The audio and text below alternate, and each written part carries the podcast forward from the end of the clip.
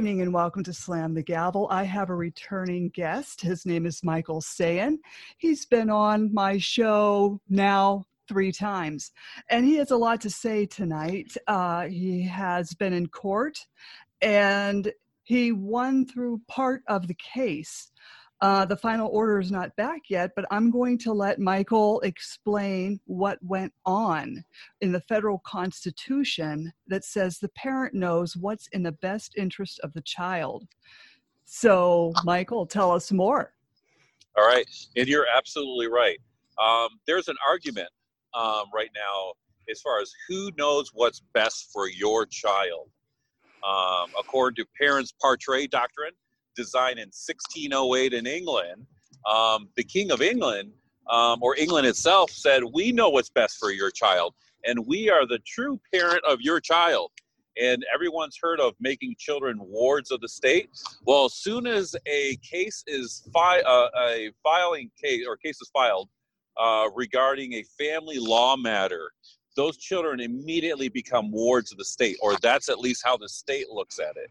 Um, and then the state is able to, um, by taking authority over your family, the state is able to actually make decisions as far as what is in the best interest of not your child, but what is in the best interest of the state. And that's really where the best interest of the child standards derive from. Marianne, do you have anything to say about that? I think it's um, they're overstepping their bounds, telling you what to do with your kids. And I that's think, right. So it's a. Go ahead. That's right. I was say it's, it's absolutely right. So it's called government um, uh, intervention or government mm-hmm. authority or government intrusion. Uh, you've heard probably a lot of these terms. Uh, basically, it's the government overstepping their authority. They are stepping out of jurisdiction. Uh, jurisdiction, you don't have jurisdiction unless you have authority. Um, and everyone has a limited jurisdiction, such as um, the uh, a husband and wife have jurisdiction over their children, um, and or the governor has jurisdiction over his territory. Um, the executive branch has limited jurisdiction, so everyone has limited jurisdictions. Um, and God alone is supreme, supreme, so He has unlimited jurisdiction. But besides that, um, when you hear jurisdictional um, questions come up, they're really asking, does this person or does their position have the authority to make these types of decisions? And many times you can make arguments on jurisdictional authority and actually win uh, by saying that the uh, this actually supersedes um, their position or the authority that was granted to them uh, by the Constitution or by the laws of the land. Mm-hmm. Well, that's a little bit. Uh, now, sure, Marianne, you've been on. Uh, you've been doing this program for Slam the Gravel for a while, and I mm-hmm. actually mm-hmm. called up Marianne to let her know about a little situation that kind of happened. Um, and uh, so, Marianne, you've probably been learning a lot yourself um, with all the people that you've been uh, interviewing. And I was wondering, what has been your biggest, um, what has been your biggest, I guess, uh, takeaway so far from all since since the beginning of your program till now? I've talked to, well, now um, 21 interviews and um, learning about narcissism and what happens when the kids are taken away. And of course, your first interview, which was a very valuable learning tool, that was very good and so many people learned from it. There were so many downloads from it. And uh, i just keep learning with each interview. There's always something new to be learned. Yeah. Yeah and it's pretty awesome. They say the best way to learn something is to try to teach it. Yes. Um, so yeah. So let me tell you a little bit about my case. So uh, first of all i called marianne because i um, after three and a half years, they still have me in supervised visitation. Um, and for no endangerment of the child whatsoever, I'll go a little bit into my case. Um, but uh, as I was looking for supervisors for Christmas, uh, yesterday I sent a mass email out to supervisor networks, and one supervisor wrote me back. And I said, Hi, this is Mike Sand. I'm looking for some supervised supervision for Christmas because my normal supervisor is not available. And mm. she writes me back, Is this Michael Sands from Slam the Gravel? Michael Sand? or Slam the Gavel? Michael mm. Sand. so I was like, I was like, How in the world did you hear me? Then I thought, well, maybe she just looked me up. Maybe she saw my email, she looked me up, and she said no. She said she's actually listened to the program before. She heard of me, um, and um, that somehow uh, we uh, slam the gravel, um, put uh, or slam the gavel, put a strike the the fear in the hearts of of many of the child protection services and human services and supervisors um, all throughout this nation. And I'm in Minnesota, um, of all places. And Marianne, where are you at? I'm in Pennsylvania yeah, and they heard about her all the way up here. So, anyways, uh, so hats off uh, to slam the gravel, uh, slam, slam the gavel. I'm always mixing up, but uh, because uh, people are listening, and remember, it's it's the courts are listening. Your um, your ex spouse is listening. The parent of your child is listening. The um, CPS, Human Services, everyone is listening and looking at your Facebook. Don't think they're not. Uh, Marianne probably tell you there is tons of people doing fake accounts mm-hmm. um, and watching Facebook on a regular basis, all social networking. Is that correct? That's correct. And you would think they'd have something better to do with their time instead so, of watch people or watch me. But I'm going to keep going with this show. And if it upsets them, that's just too bad. yes and it's and it's actually and it's actually good so and i want to say it's actually surprising you will find this out that the majority of people in governmental positions even the judge himself they do not know or understand the constitution some of the basic tenets of the constitution they don't understand this stuff because they're only they're given a book that's basically a rule book for family court. And on this rule book, it really tells them this is how you respond to this question, this question, this question. And that's all they study. And you better believe when they go to law school, which is actually directed by the American Bar Association. American Bar Association uh, has a direct effect as far as what is being taught in the law schools, um, and many of the uh, the books that are actually um, uh, put in the law schools as well. Um, and so they are indoctrinating these lawyers, and they're not teaching them about your rights; they're teaching them about their rights.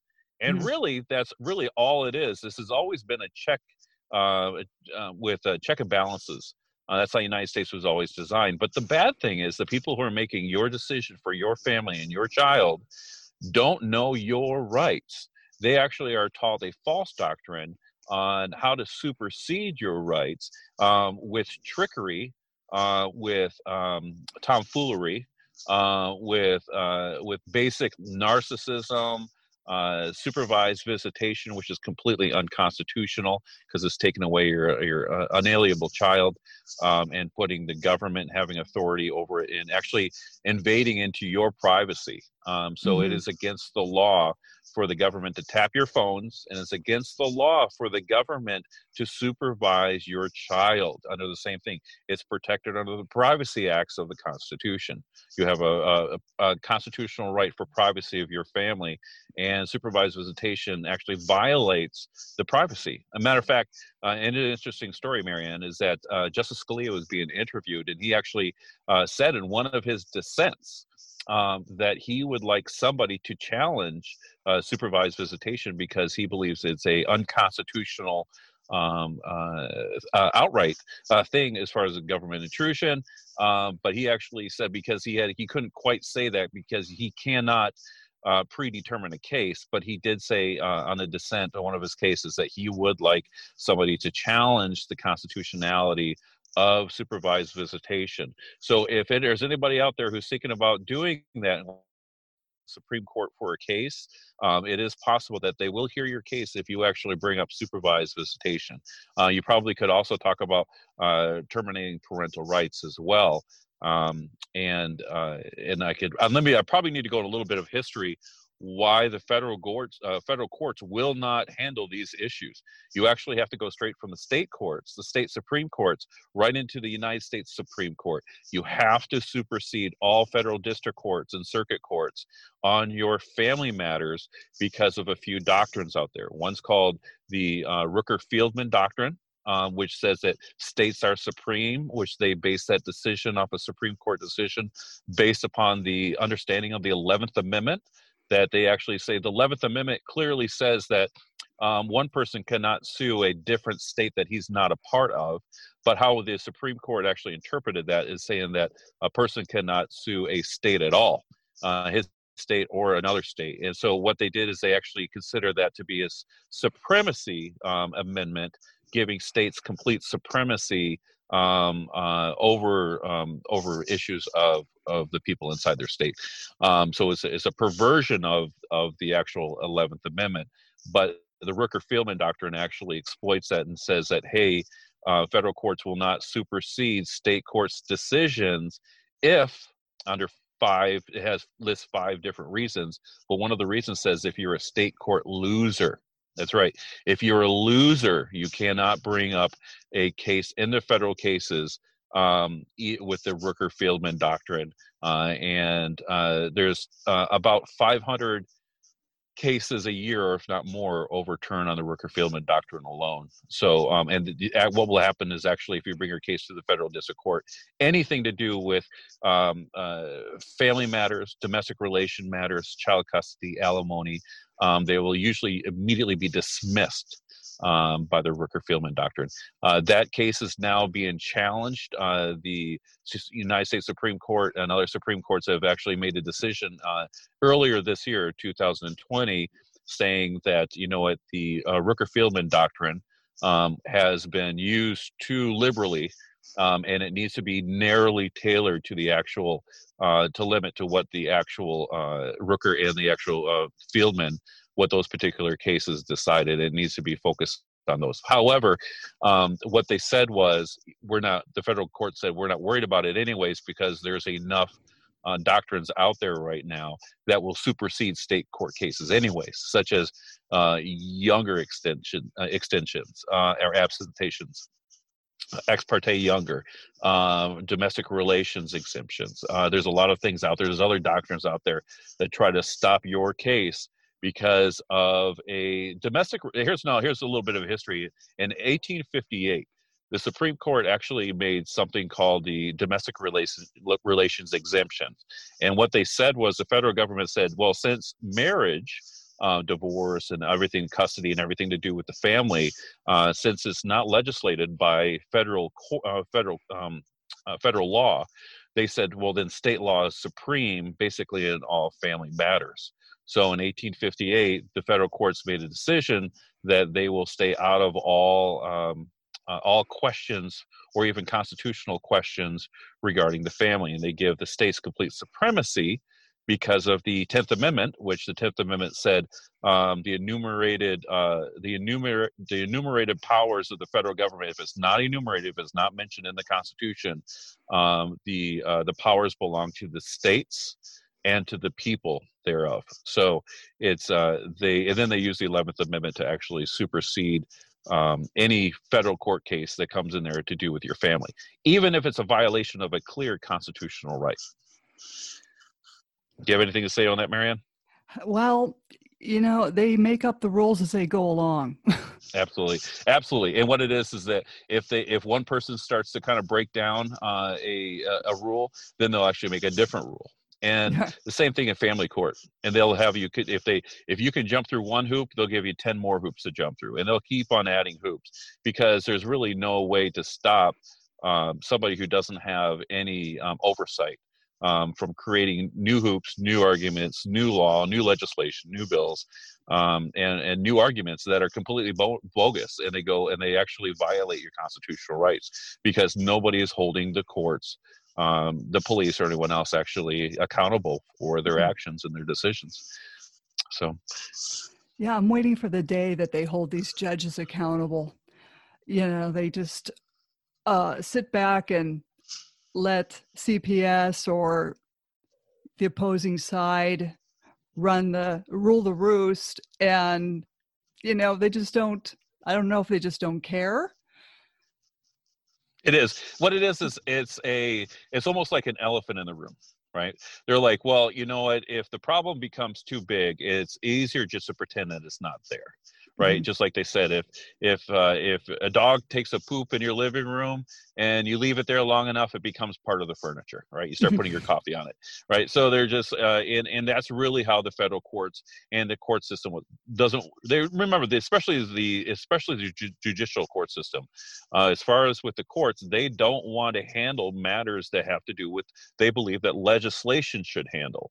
Uh, and the truth be told is that legislation should be handling a lot of these family matters. They should be coming out with legislation like 50-50 uh, shared custody bills. Um, mm-hmm. Legislation needs to really come in and come in and defend the people. They haven't been making those rules. They have not been protecting the people.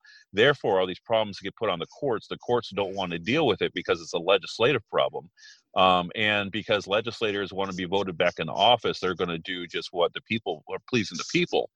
And right now, the number one um, proponents against in, in legislation um, is the American Bar Association, which is extremely liberal, and they came out and admitted they're liberal. And they they actually, with the funds that they the the dues that they collect from uh, the other bar members, uh, they actually uh, uh fight purposely fight against any family court change um, and the National Organization of Women and other feminist groups, they actually join in the fight uh, with the Bar Association, and they actually put a lot of pressure on the legislators not to actually change bills, even if it would be clearly would be in the best interest of the entire family. Mm-hmm. Yeah, I guess a lot of people don't have a lot of respect for the Bar Association. People that I've talked to, they really have no respect for the bar association saying they really don't do anything you know they've complained about an attorney and they just don't do anything all right, the, the American Bar Association, um, just to give you a little bit of history, which is really super important. Now, what happens was uh, we have the Articles of the Confederation. The Articles of the Confederation was before the Constitution of the United States. The Articles of the Confederation is what connected all the states together. Now, what the states are, a state was an independent government. It had its own legislative branch, executive branch, judicial branch. Matter of fact, they even had their own constitutions. Uh, before the the before we actually the, the federal constitution was designed. So they were their own individual um, uh, independent governments um, with open borders, if you will. And then what happened was the Articles of Confederation really tied them together. However, um, it was a very weak federal government. Um, it basically said that hey, you know, if you if you uh, they they didn't require taxing. Um, they're like, hey, if you want to, uh, if we need to collect money for war, it needs to be voluntarily from the states, or if we are going to go to war, um, you know, uh, it needs to be uh, the soldiers need to be volunteered from the states. So it was a very very weak way to to connect all the states together. And actually, in the Articles of Confederation, it said two interesting interesting things. It actually said the states were supreme uh, or under supremacy. So this is the first time we actually see the word supremacy used. It states states were under supremacy or had the supremacy. Hmm. Uh, and then number two, um, it said something that we actually find out later that the 13th um, Amendment actually said. Now, the 13th Amendment that we have now is not the original 13th Amendment. Um, you probably did not know that, Marianne. No, um, the no. the so the original Thirteenth Amendment um, it actually said that um, uh, that you could not hold a position in government if you had a title of nobility.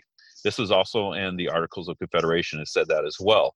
Uh, titles of nobility, what that basically means that if you uh, had a title, a noble title, a king, um, some kind of power position in a different nation, you couldn't le- you couldn't hold a governmental position in the United States because there would be a conflict of interest. Um, so um, if that makes sense, because there was because mm-hmm. if you hold titles and of power in, in two different nations, they, they would question who would you be loyal to.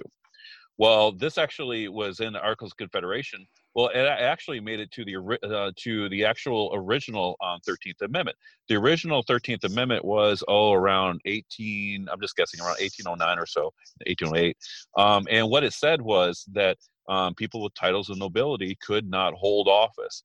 Now, the the problem with that is that what we learned later, eventually, the Thirteenth um, Amendment, um, even though they say that it was ratified uh, we had the War of 1812. Um, the, and during the War of 1812, uh, the uh, the White House and many the Capitol, and many other other buildings were burned down, and and and supposedly with the records of the ratification of this Thirteenth Amendment um, was lost. Um, it was brought back into existence in 1850, and then in 1875 um, what they did was they actually decided that hey they said that you know we we didn't believe it was ratified. Now the the reason why marianne this is so important on the ratification of the 13th amendment and the titles of nobility because when you understand the bar association the bar association which um, as far as it's very interesting bar association is an acronym.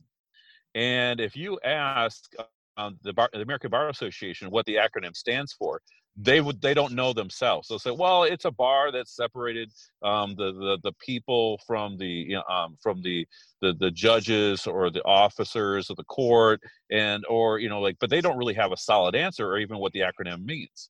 And everyone pretty much knows around the uh, the borders that the the acronym um, bar means the British Accreditation Registry.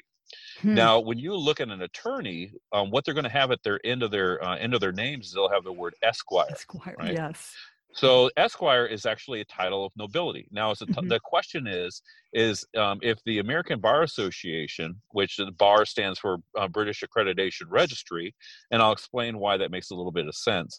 But if that actually is from a registry of the uh, from from England, then what you're doing is you're holding by having the word esquire you're actually you're considered a lord or you're holding a position um, of of power in the british um, in the british registry and therefore um, the question is is that are they going to be loyal to the british crown or to um, uh, or to the uh, or into the United States.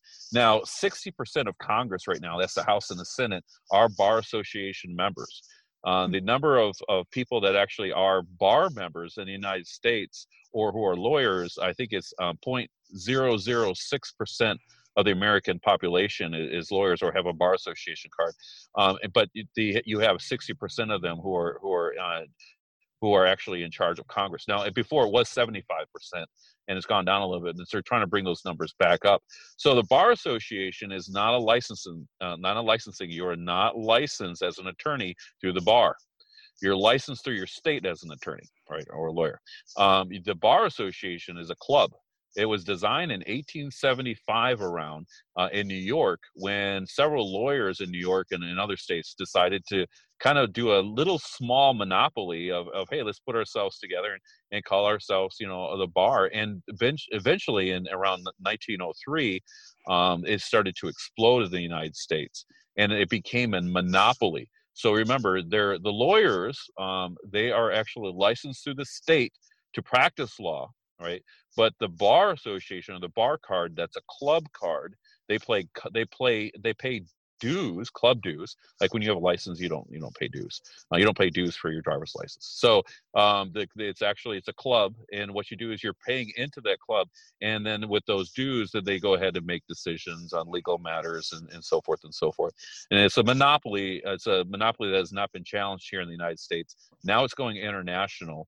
Ninety percent of the uh, uh, of America pays for, uh, or excuse me, ninety percent of all the dues from America pay for the International uh, Bar Association now to be put in other nations throughout the world um, because they realize that it, it's such a powerful and now this they didn't the American Bar Association they didn't design all this by themselves. It was originally created by England. Um, mm-hmm. Marianne, mm-hmm. is it okay if I tell a little bit of history? Because a lot of people are confused on common law uh, and what is common law and courts of equity and what's legal and what's lawful. Is it okay if I kind of explain that a little bit? Sure, because uh, sure. the more we can learn, the better. yeah. So, okay. So when people understand, like, well, what's common law? Well, this is what happened. So around in, in England, oh, in the early 1100s, there was something called the traveling courts. Now, the traveling courts would be a judge, and you know, the judge and, and all the people of the court would get in basically a caravan, and they would travel from town to town, and they would make a decision. Now, that decision became law, right? That case became law. So they would legislate from the bench. They would make a law. Now, what happened when they would, because it was a law, common law, they didn't use equity at this time. So what happened was, um, if they said, "Hey, if you steal somebody's horse, you have to pay a certain amount of money," when they went to the next town, as that became law, if somebody's house a horse got stolen, they said, well, according to the case we just did in the town next over, they had to pay a certain amount. You have to pay the same amount. And then what happens was all these individual cases started to come together, and it started to create a system of laws that would be so common law basically means a law that is common to all does that make sense? Mm-hmm. And now these common laws didn't have didn't have almost any equity, meaning they didn't have any. Um, the the judges were not able to bend from the law that much. Um, therefore, uh, they were very limited. The, the, judges were very limited on what they could do in particular cases. We'll use that if you guys ever uh, do a pro se um, appeal. Uh, the same thing. You'll use cases to actually make a decision and the courts of appeals or the appellate courts of the federal courts they'll be uh, subject to even if even if they know the law they'll be subject to the case law that you state so on, the case law that you state gives them the authority to be able to make a decision going in the uh, to going a decision your way. So the so you use a whole bunch of cases to to as we still use today use a whole bunch of cases to prove your position um, and you're using basically a whole bunch of cases to say hey this is common law and this is this is why you should judge my case because my case is similar right? Mm-hmm. not the same but it's similar. Therefore as you've decided these cases you need to decide my case in a similar fashion. Therefore that's common law. Now common law is actually mentioned in the constitution. That is that is the law of the land. Common law is the law of the land. Um, it is a little bit of a flexible law, but that law is flexible um, based only upon how other decisions have been made. So the judges are um, are uh, have a very strict code um, that you know we can only make decisions based upon prior court cases, what we call precedents. Um, precedents. Um, so now something, uh, so that basically came in England. Now what happened was the king realized that if he control the judges on these traveling courts and he told them how to judge or make decisions that he could control the laws of the land and he could control the people through the courts okay. Now this is very important because when you when when the king realized hey if i control the courts i can control the people but he also realized that he can control the taxes and the taxation through the courts. So these traveling courts would actually require a certain amount of sums of taxation. So eventually the king became extremely rich. Um, and he was able to control all the people because he was able to call the shots because he owned the judges right the lords of the land um, basically anyone was almost considered a lord if you own land the majority of people were slaves during this time but mm-hmm. um, uh, but uh, if you were a lord of the land basically what happened with all the lords of the land says wait a minute the king has become rich off of um, uh, off of basically um, uh, making laws from the bench, right? Legislating for the bench, and they're taking all. He's taking all of our money. He's taking our control, and he's telling us what to do through the court system. And so they actually, um, with uh, with actually, you know, swords and guns or whatever they had at the time, um, they actually came up with the. They came to the king of England. They says you need to go ahead and and this is not right. And by force, they created the Magna Carta right? The mm. Great Charter. And the Magna Carta was actually um, where the Constitution of the United States actually derived from. Gandhi spoke about the Magna Carta. So the Magna Carta is basically a human rights, uh, it, uh, the right to the people. That there's a there's a human right, right? There's a right for the the humans that they have, and the king um, has to has to respect some of these basic human rights, uh, mm-hmm. such as being judged by your by your peers. The reason why the Magna Carta said being judged by um, judged by your peers is because they realized that the judicial system was so corruptible that they wanted to be judged by their peers because their peers were less likely to be corrupted. Does that make sense? Yes. Okay. Now the reason why that's important because um, then basically what happens later on um, common law courts were very, very strict. You did, didn't have that much play in them, and so a lot of cases didn't feel like there was a they had a good uh, outcome. Um, because they were only able the courts were only able really to charge money uh, or you know like uh, or torts kind of for uh, charge people money for individual violations where there was no there was no equitable there was no flexibility in it so basically, what happened was the courts of equity was designed this way. It's important for everyone to know is that the people who felt that they got a bad decision in the common law courts, or that they uh, they thought that their case was not uh, couldn't be presented in the common law courts um, properly, um, is they went to the king of england and they went to the king and they, they threw themselves at the king the mercy of the king and they basically said mercy upon me o king and this is my case i have it with my neighbor or this is a, a decision that the common law courts made and i think it's a bad decision and it needs to be reversed well the king had supremacy what's called the leviathan uh, uh, doctor or leviathan um, um, I guess you could say doctrine, but it's a Leviathan um, uh, view of, of things, and that was from the Bible, the, the great Leviathan, Leviathan. But the Leviathan, uh, what it did is it said that hey, the king is supreme, and nobody can challenge his position, and his challenge, mm-hmm. and his decisions are unchallengeable. So what happens was the king would use a scepter and, and actually make decisions for the people. So mm-hmm. eventually, more people and more people started going to the king because they felt felt that this common law courts was just not adequate or they had a problem with the decision they made. So the king eventually became so numerous that he went to um, he went to the, the the chancery of the court was actually the, the courts of, the courts of, sorry he went to the chancellor uh, and he said um, uh, which was actually at the time with the archdiocese, I believe, or the uh, archbishop um, of the church, and he actually held a position both in government and in the Catholic Church. And uh, this is where we have the courts of chancery. So he asked the, the chancery to go ahead, and he says, "Hey, I give you my authority." Um, and these are called the, the King's Court. Uh, uh, the courts, courts of chancery were called courts. Um, let me see, they're called keeper of the king's conscience. Mm-hmm. And so what they would do is they would make equitable decisions. And but people don't realize those equitable equitable decisions were not just based on a whim. Those equitable decisions were based on canon law. They were based on uh, case law because they were very familiar with cases, as well as they were very familiar with, uh, and they were, they came from the Catholic Church, so they actually used the canon law of Scripture. So that's where courts of equity came from. Courts of equity came from the basic humanity or the human rights um, that you would see in the scripture, canon law.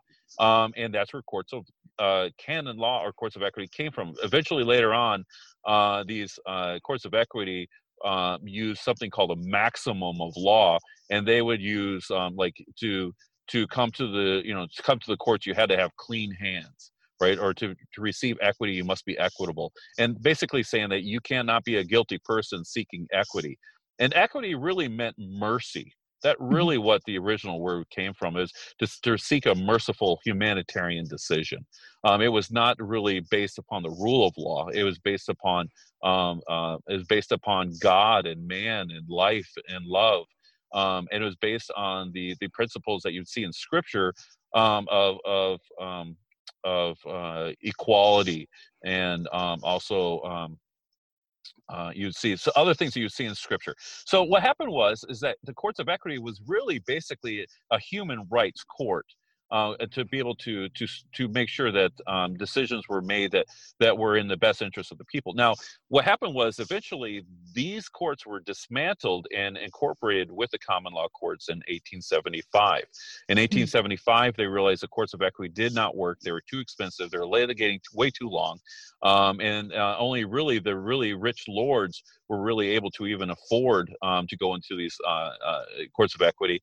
And so basically, there was an old cartoon that said the equitable decisions by the king were as different as the sh- uh, sh- size of his shoes on his feet.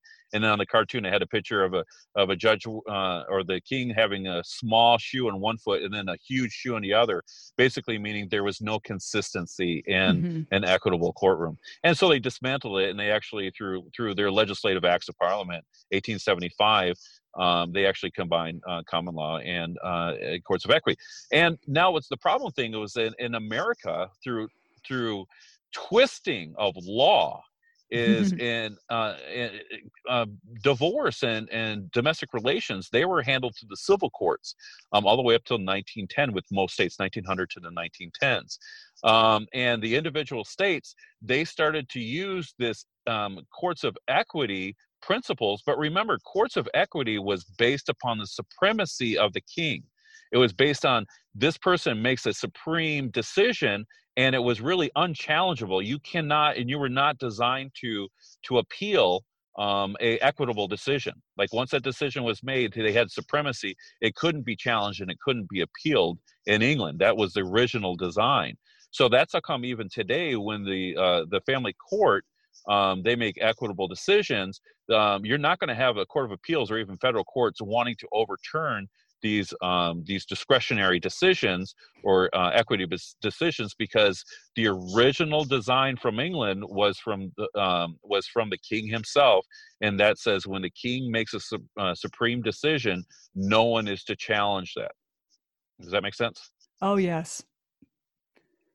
Someone was just talking about this on Facebook that all our laws have come from England that's anyway. correct. That's that's right. And and what happens is we have we have some major problems because we have supremacy lies with the king and to the people last. And the United States was built on a principle of the people, we the people, uh, really have supremacy on the top, or the states have supremacy. Uh, states and the people have supremacy, and the federal government is is last. So we have an upside down um, uh, supremacy uh, understanding of um, of government um, so when we bring over the law, we cannot bring over the natural law from England into our courts because the natural part of law or the doctrines or the cases from courts of England was based on the the supremacy of of, of the king or what we would say is the federal government. Hmm. Um, and so or parliament. Um, so when you look at uh, now, there's constitutions in England right now, but those constitutions basically Parliament is the Constitution. Whatever Parliament says um, is what the Constitution means, and uh, that's unchallengeable. So um, we still have a little bit more of a flexible government, but it's very, very dangerous to actually take um, uh, the laws of England directly. Um, uh, you can take some basic principles of, of England's law and, and and put it into ours, but you can't bring it all because you're dealing with a supremacy doctrine um, that's reversed as far as America was because America didn't wanted to protect itself from being corruptible from within. They wanted to protect ourselves from people in power to gain more power. And so they always wanted to have checks and balances to make sure we, the people and the voters, um, actually were able to um, choose the legislations to be able to represent us. Mm-hmm. Wow, that's a lot. yeah, so a lot of people like common. That's the difference between common law and courts of equity, and that's why courts of equity didn't work in England and why it won't work in the United States. Um, it's it's based on the supremacy model of the king. Mm-hmm. Um, it's based upon not being uh, the decisions not being challengeable um, in order to be able to overturn. That means abuse of discretion. Really, you really cannot, by definition, um, tell a lower court judge who has um, who has discretion that he abuses discretion because discretion basically just says you know it's an equitable decision. It's not based upon the rule of law. There's only two types of courts. Either you have a court that's based on a rule of law or you have a court that's based upon opinion of the judge. Um, and the courts of equity are uh, are cases or courts sorry are courts that are based upon uh, the opinion of a judge. And so that's where the best interest of the child standards actually derive from was a particular case early uh, i think late 1700s uh, early 1800s was there was a particular case that a man um, uh, gave his children out to some other individual, a family, to to basically to to watch over. Um, and then when that man died and left inheritance for this guy's children, the father came back in the picture and wanted the inheritance of the children. Um, and since children fell under property rights, um, the rule of law said that the father was able to get all the money from that was left for the children. However, the judge kind of stuck his neck out and said, "No, you know, it's not the best interest of the children that uh, that the father get this money. You know, just pop in the children's lives and, and take the money." And so he actually denied the father the property rights according to the rule of law. Now, this actually uh, started to grow, and uh, the the best interest of the child standards started to grow um, and basically, best interest child standards just mean what a judges think is best for the child. Basically, what it's saying is that the judge is using a doctrine to supersede your parental rights in the Constitution. That's all that the best interest of child standard means. Um, it means that when somebody uses it, it was used to actually, um, a judge would only use it to supersede parental rights. That's the only reason he would say, well, is the best interest of the child. He would blame it upon the child. Um, where the Supreme Court has said in Troxel and Granville uh, in 2000 that the a fit parent knows what's best for their child. Um, but uh, you know, I, I don't want to go too. I probably should probably tell you a little bit about my case before okay. I go too go too far off, and I apologize.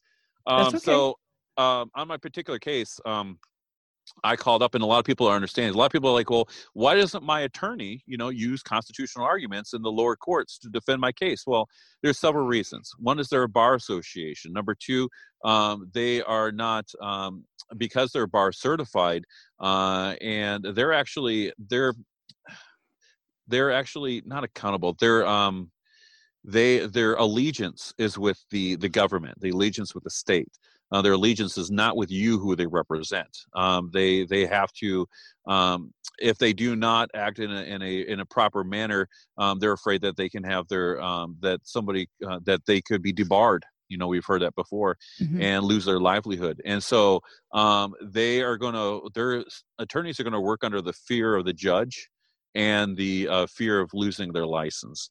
Um, so uh, or being uh, not bar certified anymore. and so these these lawyers um, run under state law because if you run under state law, you give power to the state. Right? State law does not give power to the people. State mm-hmm. law gives power to the state. The state mm-hmm. constitutions give power to the people, right? But mm-hmm. those state constitutions, um, uh, only states are, are, are really accountable to that, and no, and you know, this, nobody really uses state constitutional arguments anymore because they realize that um, that you know that the, judges are pretty much going to you know ignore it anyways. Now, the, it's the the Supreme Court, the United States Supreme Court has said over time and time again that people need to use their state constitutions. Um, state constitutions are usually stronger um, and they are different than the federal constitution. Remember, state constitutions did not come from the federal constitution. The federal constitution came from the states' constitutions. Um, the federal constitution was made after, so it used a lot of the individual state constitutions. Their wording, that's come, a lot of them are similar, but the state constitutions sometimes are stronger because remember, the states wanted to win the affections of the people, so they would be a more popular state. So they knew that the better the constitutions that they had, the more that people would want to stay in their independent state and and prosper in that state. So it's like lowering uh, it's like lowering uh, uh, property tax. Like if somebody now they're like, well, if we don't charge uh, if if if the rental rates um, or housing uh, costs are low, then then people are more likely to move to your state. Um, and it was the same kind of thing back then. They're like, well, you know what? If we have strong state constitutions, people more likely want to live in our state because there was nothing really keeping them in that state. Um, and, and they were really fighting for um, uh, for to be a productive uh, you know to be a productive state and they really wanted to be successful and the way that they thought to be successful was to protect the individuals in their own states. Now that's uh, so people don't use state constitutional arguments. Federal constitution or the federal supreme court wants people to um, one of the reasons why is because they actually don't want to deal with matters. Now, one of the things up with the Supreme Court, really quickly, is the Supreme Court has only nine justices, and it's pretty mm-hmm. much had nine justices since the beginning of the United States. And so you, you know, uh, you've dealt with maybe several million people to uh, almost uh, 250 million now, and we still have the same amount of justices. Well, they can't handle more cases. They can only handle the same amount of cases, or only a little bit more. So a lot of people are pushing. Now the Democrats are, but a lot of people are pushing for saying, "Hey, we need more people in the Supreme Court." Um, because we have so many more people. And you're going to see the Democrats really push it. You'll probably see if Biden takes office, you'll actually see him probably increase um, from nine to maybe 13 or 15 uh, Supreme Court. And they're, they're, they're making that decision based upon the increase of the number of people to be able to handle more cases. Um, but that's a little bit of a farce. They're actually looking just to overturn the uh, Republican um, uh, control of the, the judicial system. But I digress. so, That's okay. um, let me. So I'll tell you a little bit about my case. So I called about a hundred different lawyers, and I asked them, "Hey, is there anybody who's willing to use a constitutional argument for my case?" Um, I, I, went to the Court of Appeals before, and they said that if I don't use a constitutional argument in the lower case, they're simply not going. to They're not going to allow me to use that constitutional argument in the uh, Court of Appeals because they said that I waive my constitutional rights by not mentioning it. Um, we'll talk. We can maybe talk another show about waiving your constitutional rights because you seriously do not waive your constitutional rights unless you first understand your constitutional rights and then you actually verbalize, "I do not want this constitutional right." Like people can waive their right to a jury. Um, so you don't mm-hmm. waive your constitutional rights simply by not mentioning it. However, that's how the Court of Appeals uh, usually usually look at it. That if you don't mention your, your constitutional rights in your lower case, that you're waiving your constitutional rights. Um, so what happens is I said, hey, I'm, I called 100 different lawyers. Only two of them responded. Um, one, uh, the, so I went with the guy who did it first. Um, later on in the middle of my court case, he actually kind of chickened out, um, and, and then I fired him. Uh, and then uh, I just didn't have the money to, to look into the other guy. But um, but for all in all, you're not going to find um, uh, attorneys, state attorneys, to be able to use constitutional arguments. Now, let me tell you what what happens with constitutional arguments. You have to first of all ask yourself why do attorneys fear using constitutional arguments? Number one, they'll tell you, well, they don't work. Well that's not true. You don't make an you don't not use an argument because you think it's not going to work especially if you have uh, if you know that your your your federal your constitutional or your federal arguments are going to end up if it can end in federal courts right? That's a win-win so you're saying, well, that's that's really a bad excuse. So why are they not doing it? Well, because they they fear the judge, they fear the bar, they fear that if we they challenge the judge, right? If you use federal law or constitutional arguments, you're basically um, you're basically trying to supersede that um, that judge, and that judge is not going to take too kindly. I I usually explain it like this: so if you're if you go to to get a cookie and your mother says, "Oh, you can't have a cookie until after dinner," and then if the child goes, "What I already talked to dad, he said I could," right? And they're, the mom's not going to be too happy with that decision, right? So in the same way, when you go to a state judge and you start using your constitutional arguments in the lower courts, the state judge is is not going to respect you for doing that. What he's going to do is he's going to be extremely pissed. Um, he or she's going to be extremely pissed because what you're doing is you're challenging his authority in his own courtroom, and he will flat out most of the time lie to you and say, "Well, you know, you're we don't accept constitutional arguments, or you can't use constitutional arguments, or this is a court of equity, or you know, he'll he'll try to have you to try to quiet you." Or he'll probably say, "Oh, you know what? You know, I see. Uh, you know, he'll say, well, if you didn't mention it on your uh, motion, then you can't make that you can't make that argument, right? And, or he'll say, um, uh, you know, um, uh, a good popular one is that, oh, you know what? I saw it in your motion, I saw it in your affidavit. You don't need to repeat it, right? That's a false because you write things down on an affidavit or a motion so that you can litigate it, so you can argue it, bring it into uh, uh, bring it into um, open argument, and that you can hold the judge accountable, and then you can ask for a response from the judge. Now, if the judge responds to your constitutional questions uh, or constitutional statements, he's going to be held liable. But if he doesn't have to respond, if it's not verbally mentioned, um, he's not going to be held to that high of accountability. So he's going to try to try to keep you quiet in all means possible. Now, one of the trickeries of you'll find out in the lower court cases is that a judge will will when you start using your constitutional arguments, the very first thing the judge will turn to you and says, "Well, you want what's best for your child, don't you?" Called a pre-qualifying question. What the judge is trying to say is he's trying to bring you out of the federal constitution and he's trying to bring you back into state law. When a judge says, "Well, you want what's best for your child anyways," what he's trying to say is, "Well, you want to go by the best interest of the child standards anyways, right?" Um, it's a trick question. Don't answer it. Um, the judge is trying to keep you in state law because remember, he state law. He is the most powerful person uh, in in that room. Mm-hmm. Um, but when you bring in federal constitutional arguments, uh, you're really challenging. Now, the, the, there's something called the domestic relations exemption. Um, what this was is 1858. The um, they they came together and they decided the federal government decided that since federal uh, courts and federal laws don't cover domestic relation problems problems like divorce and remarriage and that stuff that they wanted all these uh, all these questions uh, to be handled in the state and then state only. The federal's like, we're going to step out of this as domestic relation exemption. We're going to be exempt from, you know, handling all domestic relations, alimony, child support, um, custody problems, divorce, um, you know, no fault divorce, all, you know, 50 50 custody, all that stuff. They're like, you know, we're stepping out of it. Um, it's legislative. Uh, if they want to, legislations, you know, if they want to handle, uh, uh, if they want to create um, bills and, and, laws, well, that's legislation. They're like, well, we're not going to create laws from the bench uh, even though that's what they do by making decisions, by making precedents. Mm-hmm. They they're really they're really legis they're really um, making laws from the bench, the legislative from the bench. But they're like you know the legislators need to do their thing, so they're trying to step out of it. So the federal government wants to step out of it, and when the federal government is out of it, it the state actually loses accountability because the the um, the states are supposed to be accountable to the federal government but yes only co- according to the powers that that they actually have enumerated in the federal constitution. However, what people don't realize is the 14th Amendment, what it did is it reversed federalism.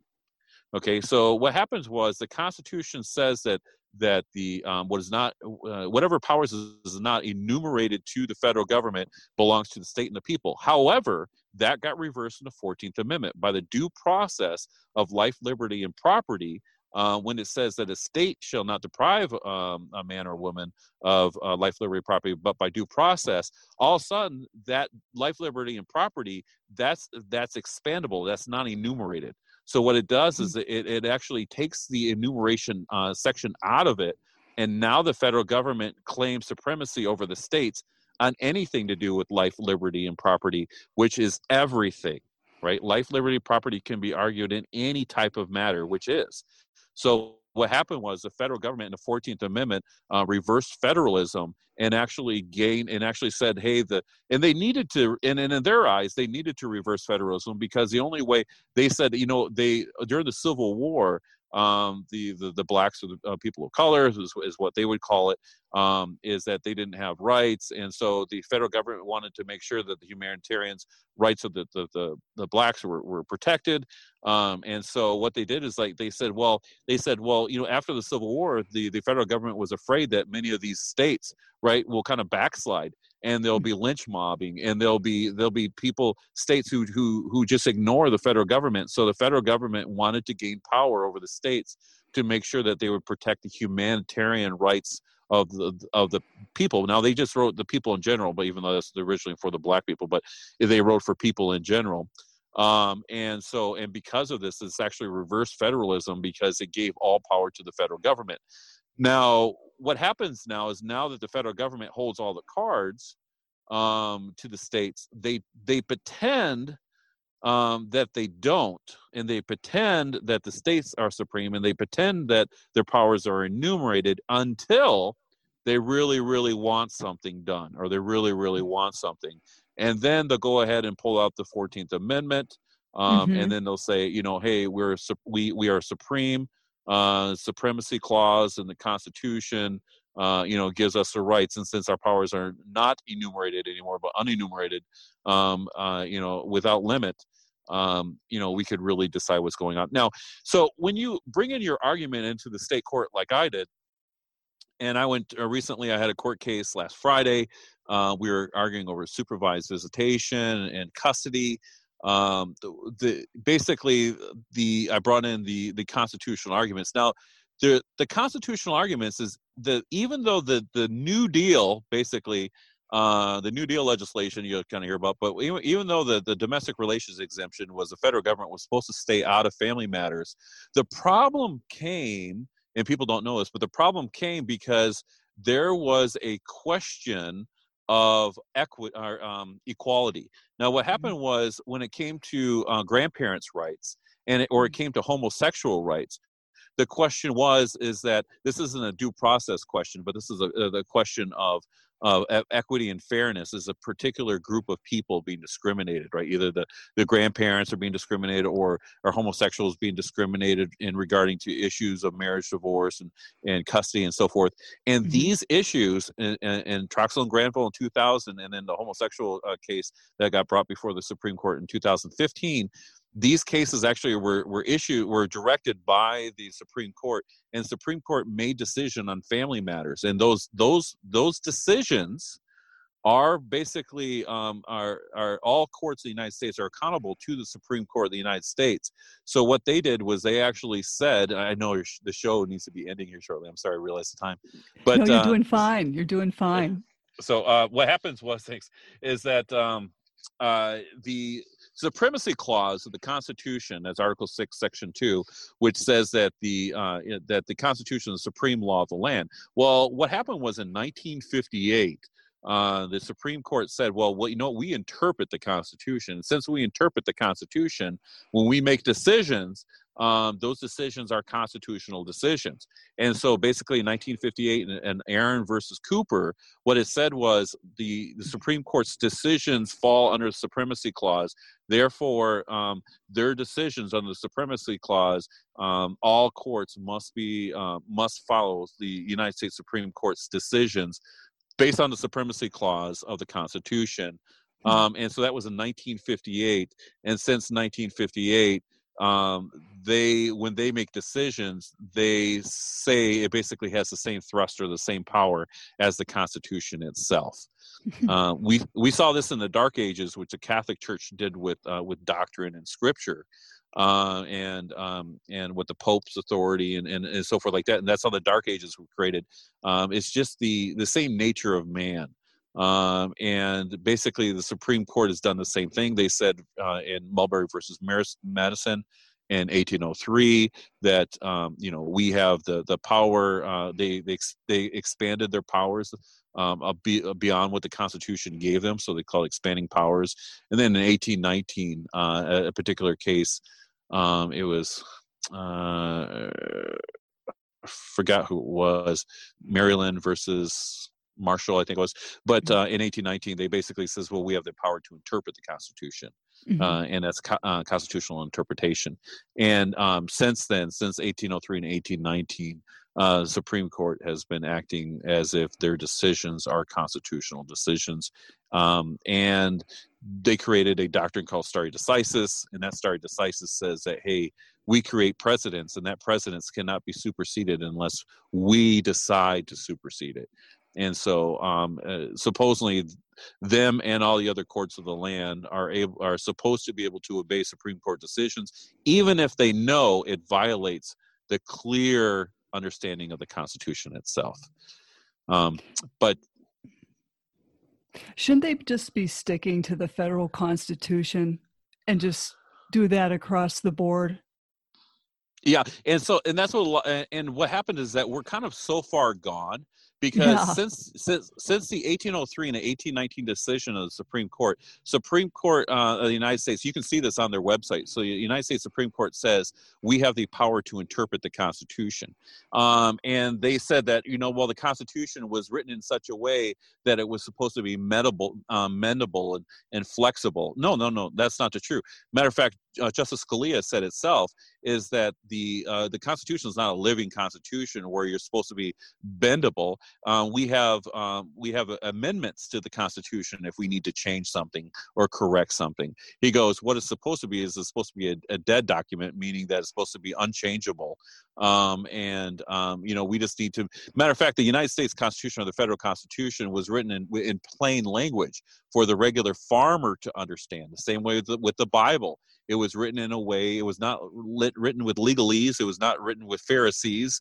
The Bible mm-hmm. was written for the plain man to be able to understand parables, the plain man to be able to understand you know understand the things of god in the same way the constitution federal constitution was designed and written not for complexity but was written for simplicity for the regular farmer to be able to understand his rights without having a law degree um, so mm-hmm. anybody can use constitutional arguments um, and you just need to have a basic sense of reading the Constitution and being able to say that. Once you say it, you're now empowered, and the person who hears it, the government official who hears it, is now held accountable to um, to whatever you say. But remember, it is important that uh, no one can take away the constitutional um, rights from you. Um, however, if you don't say it, um, a lot of times you'll you'll use you'll lose that authority or not have the authority be accessible to you. So you really the power is in the tongue. Just like uh, in in the Bible talks about how can they know the Lord Jesus Christ unless there's a preacher? How can there be a preacher unless someone's sent?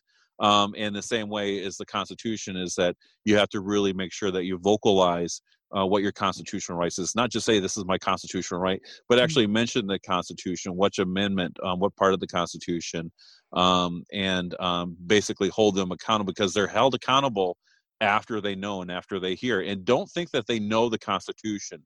Majority of governmental official and police officers and governors and states and and uh, they do not know the Constitution and they haven't read the Constitution. so but anyways, yeah, in my particular case, uh, the uh, I um, uh, I used Troxel versus Gravel, and I said that hey, basically that um, the uh, the the parents have you know control of their children. Mm-hmm. Supervised visitation is is a violation of that. Uh, matter of fact, they uh, and uh, not only that, but it, it talks about the fit parent that we're presumed fit unless by clear and convincing evidence in a fitness hearing that you're proven unfit. Uh, such as like terminating parental rights that cannot be done in a family court under preponderance of evidence. It has to be under clear and convincing. Evidence. Um, and that's they say they this is what typically they say this is what law professors say or a law particular law professor uh, who I heard in a law class. They said a preponderance is about you know 50.1 percent uh, evidence.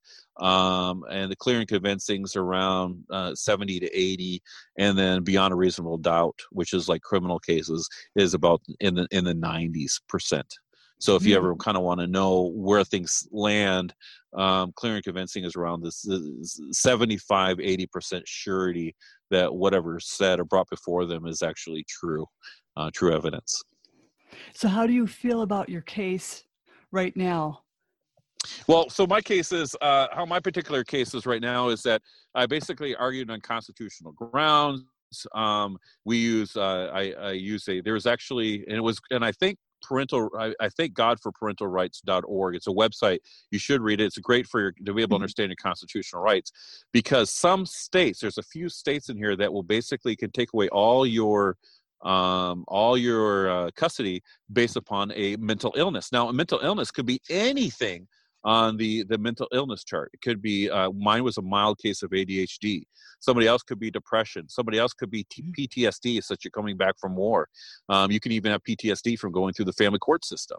Yes. Um, de- de- depression. You can have you can have many many many different. Mm-hmm. Um, but it doesn't the the way that the state uh, many states work. They don't ask what level of mental illness that you have. They just ask, do you are you diagnosed with a mental illness? Even temporary anxiety disorder, you know, is a mental mm-hmm. illness illness. And with that, many states, I think there's uh, six, uh, six or maybe nine states that actually, six or eight states can actually take away 100% custody from you forever based upon you just having a very minimal diagnosis. That's um, terrible and that's what happened with me. So my my mm-hmm. custody mm-hmm. was taken away. I fought in the in the court of appeals. The court of appeals said that uh, I had a mild case of ADHD, and because of best interest of the child standard, um, said that the, the, the mental health of the parent, um, it, it, uh, it actually uh, the, the custody could be based upon that. So they actually said that uh, the lower court was right in giving 100% custody, sole custody to the mother based upon uh, a mild case of ADHD and reading and writing, mind you. Uh, mm. So ADHD and reading and writing, and then uh, a mild or a reduced executive function, which a reduced executive functioning is not a diagnosis. It's just a it's a basically saying that hey, if you have ADHD, um, you're not going to be able to um, uh, juggle a lot of balls in the air at the same time. So you're going to have a, a, a, problem being able to be focused on, on one subject. But uh, anyway, so they, uh, um, I, I, had a victory this week because the the judge realized um, that she wanted me to go to ongoing therapy. I uh, uh, it's been, you know, I asked her how long is ongoing therapy for. I says it's ongoing for a week, for a month. Uh, is it forever? And I says, so uh, we we made the argument, or I made the argument of ongoing doesn't have a, a you know particular length. Um, so therefore, because um, a lot of times when you have mental illness, mental illness, a lot of times, mental the thing with mental illness is that many of those are they don't go away with uh, with therapy. You don't mm-hmm. go like you don't. Uh, mental illness is not that you have a certain number of therapy and then it will go away. So when somebody's diagnosed with a mental illness, a lot of times those mental illnesses could be, you know, lifelong, or they're looked at as mm-hmm. if as if you're struggling with a lifelong mental illness. It could be even uh, it could be even something mechanical, like a, uh, the way your synapses, you know, uh, are firing, or, or maybe a head trauma, right? TMI. Mm-hmm. Uh, so uh, or T, everything's called TMI, but mm-hmm. uh, trauma to the head. Uh, but uh, so the uh, now I was in war and I was in the Marine Corps, so we're like, you know, that could have, you know, it helped it along. But there's a mild case of ADHD, and they said, you know, I, I wasn't able to have my child because I wasn't able to learn the skills necessary to parent a child, or it would be uh, hard to with a mental illness. Um, so basically, the victory I had, uh, this is the judge. I, I challenged the ongoing therapy that she wanted me to go, and I says, you know, I've already been to therapy. There's not a particular uh, number. Uh, it's never going to end. Um, so I said, you know, and then basically the the judge just said she uh, conceded um, and she said that you know you don't you don't need to continue in therapy any longer. And so with that i said well then if that's the case then the child's no longer endangered um, and you really need to give my child back to me. So we're going to see how that case is going to transpire. Of course the judge doesn't want to do that.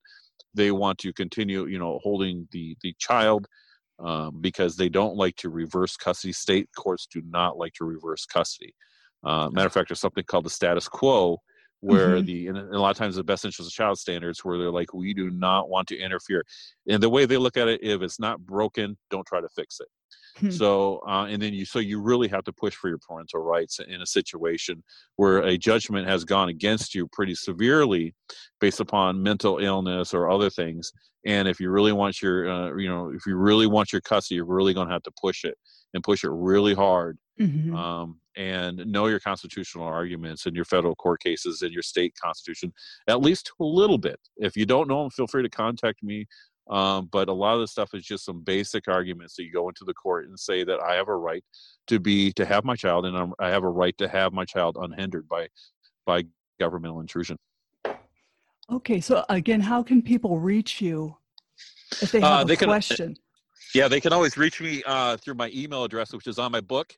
Uh, so as a plug for my book, uh, The Cure for Divorce, which is on Amazon for free, or email me. And then um, sorry, and sorry, did I lose it for a second? And uh, or they can always email me at mikesan at hotmail.com, and and that's emails in my book as well. So uh, and then what I do is I don't give legal advice, but what I can is educate you a little bit on how to use some basic constitutional arguments to be able to say that you know I get a fair shake at raising my child mm-hmm. in a divorce situation or not because I have a right because that child is a part of me. It shares a DNA, it shares my blood uh, and that gives me the inalienable right and inalienable power to to be able to raise my child without um, the uh, without the uh, assistance of the government. Right. Well, that's good. I'm glad you had a victory. That's almost like an early Christmas present. Yeah, praise God. So hopefully I'll be able to start seeing my daughter soon. So thank you. Oh, I'll be praying that happens. So, you know, I'd like to have you on again if you would like um, in the future for an update. Great. Yeah, that'd be great. I love it. Okay. Well, it was great having you on.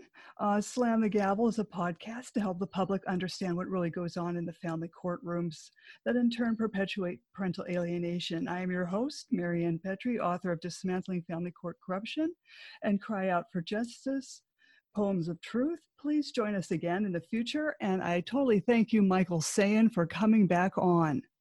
Merry Christmas. Merry Christmas. and have a good evening.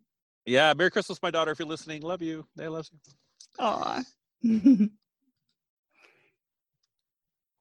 okay. Are you still there? Yeah, still here. Okay, so you did great. That was excellent. Oh, oh I'm sorry. I kind of babbled for a little bit, mixed up some mixed up some words. So sorry about that. No, you did great. Oh, let's. Oh, okay. So, um, oh, are you still there? Yeah.